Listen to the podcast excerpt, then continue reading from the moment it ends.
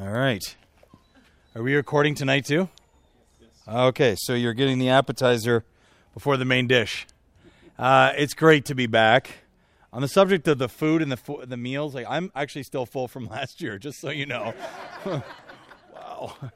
You know, when we were coming into the park last year, Heather's like warning the girls. She's like, you know, we're going into the park. We're probably going to be having a lot of hamburgers and hot dogs. Just be ready for it.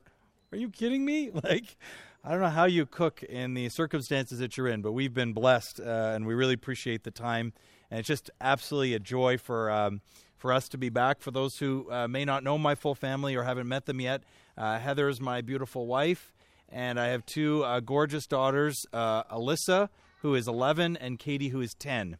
And uh, some of you may remember 11 years ago when we spoke here the previous time. Alyssa was here significantly shorter, um, and uh, she was the one who fed all the squirrels with all of the food we tried to feed her. But um, we're just uh, we're delighted to be back, and we we uh, thank the Lord for you. I know we only have five minutes, so I'm going to read one verse to you. You quite likely know this verse, but if you wish, you can turn to it in Luke 24. And this, of course, is the circumstance in which uh, the Lord is walking with the two uh, known as often as, as the road to Emmaus or the disciples of the Emmaus road. And they were, of course, bemoaning the fact of all the circumstances that had occurred.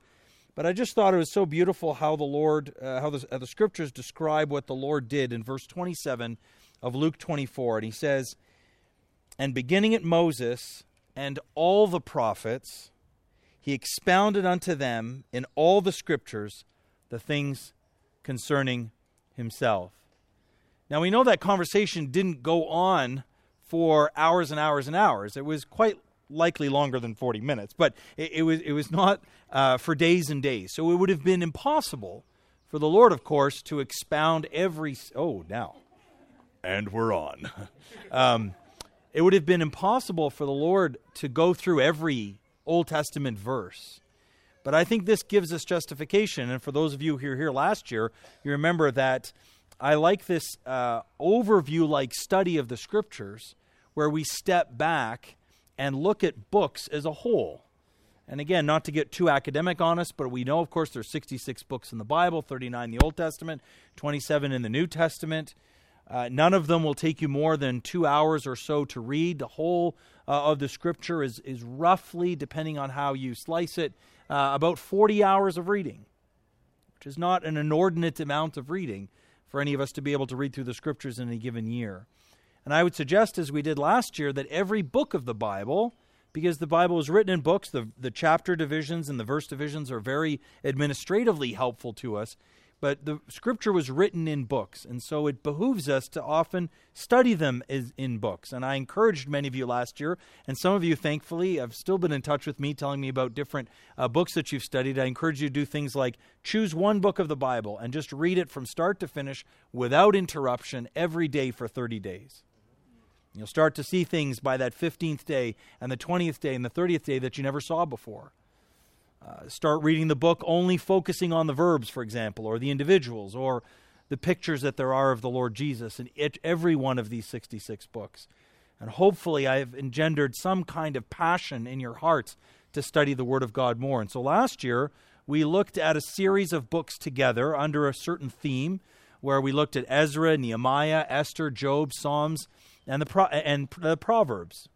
Well, this year, in keeping with this verse that we've just read together, we see a grouping of books together as the prophets. Now, of course, we can't cover all of the prophets, but what I thought would be useful for us to study this year would be to look at what are often called the major prophets. Now, they're not called major because they're more important than the minor prophets. They're called major, uh, generally speaking, because of the length of their books, that they're longer. So there's a lot, in a sense, more material to cover. But again, if we get that balcony view of each book to try and capture the highlights, and in doing so, find pictures of the Lord Jesus, then hopefully we'll be blessed. And I do have handouts for us that I'll bring tomorrow, just a single page for each of those, Lord willing, seven books that we'll look at, six throughout our morning sessions, and uh, either Tuesday or Thursday, perhaps Tuesday, whichever night I'm assigned uh, to do the gospel message, perhaps Tuesday, uh, we'll look at Lamentations together. But we'll start tomorrow with Isaiah, and then we'll go to Jeremiah and go to Lamentations and Ezekiel and Daniel Uh, and then hopefully we'll have a little bit of time and we'll dip into the minor prophets uh, and look together at Hosea and Joel. And hopefully uh, the Lord will give us insight into the treetops, if I can call it that, no pun intended, so that you can dig down deeper later and see the depth of it. But before I close tonight, let me assure you that although there are multiple books that we'll look at, we're looking at one book, right?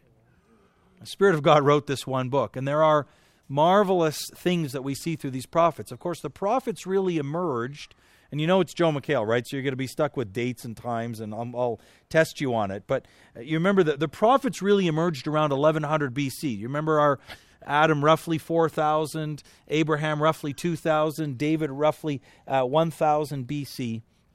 Around 1100 BC, it was pretty clear that the priests were failing. Came to a culmination, of course, with Eli and his sons Hophni and Phinehas. And it wasn't as if the Lord was done with the priests, of course not.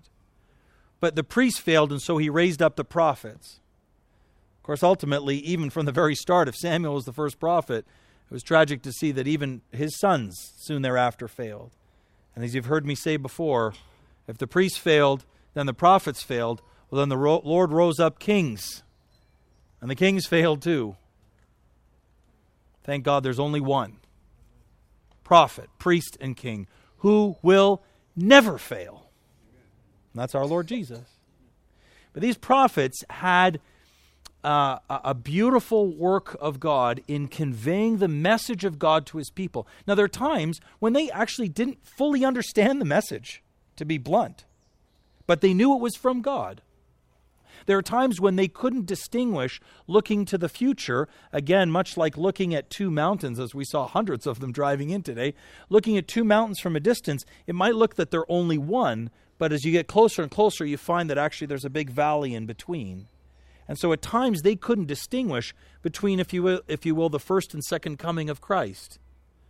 They couldn't appreciate the difference between the suffering Savior and the one who is coming to, re- to uh, reign victorious on this planet forever.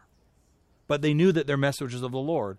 And if I could simplify all of the prophets, I would say they had five major themes the holiness of God, the sinfulness of man, the judgment of sin, the coming Messiah and his deliverance and the restoration of his people under the reign of the Messiah.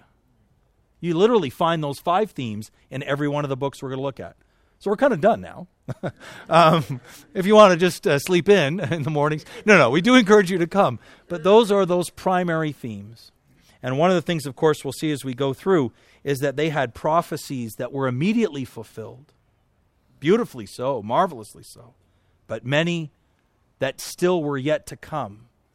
And some capacity, we feel that today, don't we?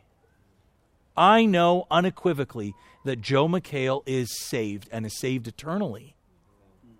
But the full fruition of that salvation is still to come. The best is yet to come, isn't it? Amen.